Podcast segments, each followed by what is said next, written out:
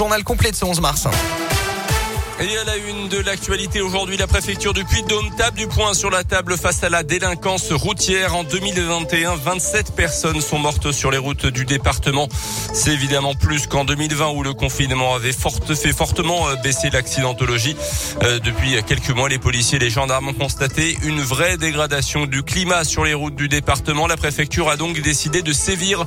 Romain Rago est le directeur de cabinet du préfet du Puy-de-Dôme. Relâchement des comportements avec une multiplication des grands excès vitesse, de la conduite sous l'emprise de l'alcool ou de la conduite sous l'emprise de stupéfiants. Pour la première fois depuis 2013, ce département a compté plus de 500 accidents en une année. La réponse de l'État, c'est la fermeté. Si vous êtes contrôlé, par exemple, positif aux stupéfiants, votre permis sera suspendu six mois administrativement. Si vous commettez un grand excès de vitesse, les forces de l'ordre ont la délégation de signature du préfet pour immobiliser votre véhicule que vous soyez le propriétaire ou non, 7 jours au maximum et à vos frais.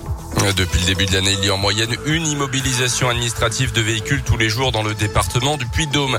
400 euros d'amende avec sursis, c'est ce à quoi ont été condamnés hier en appel les deux syndicalistes qui s'étaient introduits au lycée Blaise Pascal en janvier 2020. Ils s'opposaient aux épreuves anticipées du bac.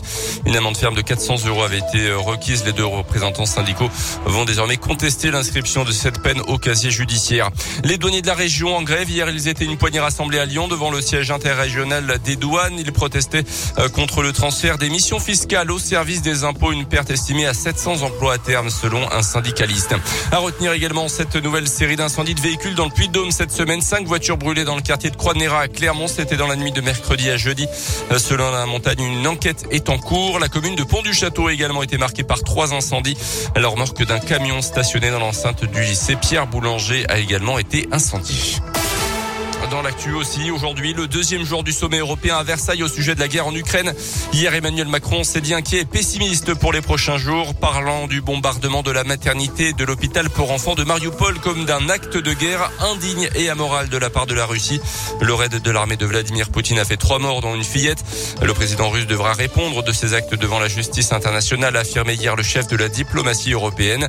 En France, jusqu'à 100 000 réfugiés ukrainiens sont attendus dans les prochaines semaines et les prochains mois selon les autorités une plateforme internet dédiée à leur accueil a été mise en ligne cette semaine par le gouvernement. Retour au niveau 1 du protocole sanitaire dans les écoles à partir de lundi prochain, le 14 mars. Ça veut dire que c'est la fin du port du masque dans les classes pour les enfants et les adultes aussi. Fin du protocole également en entreprise, même si les employeurs pourront continuer à l'imposer. On pourra également l'enlever de manière générale à l'intérieur, sauf dans les transports, les établissements de santé et dans les maisons de retraite. L'épidémie de Covid qui n'est pour autant pas terminée. Le nombre de nouveaux cas repart à la hausse dans le pays de 75 000 ces dernières 24 heures, 15 000 de plus en une semaine.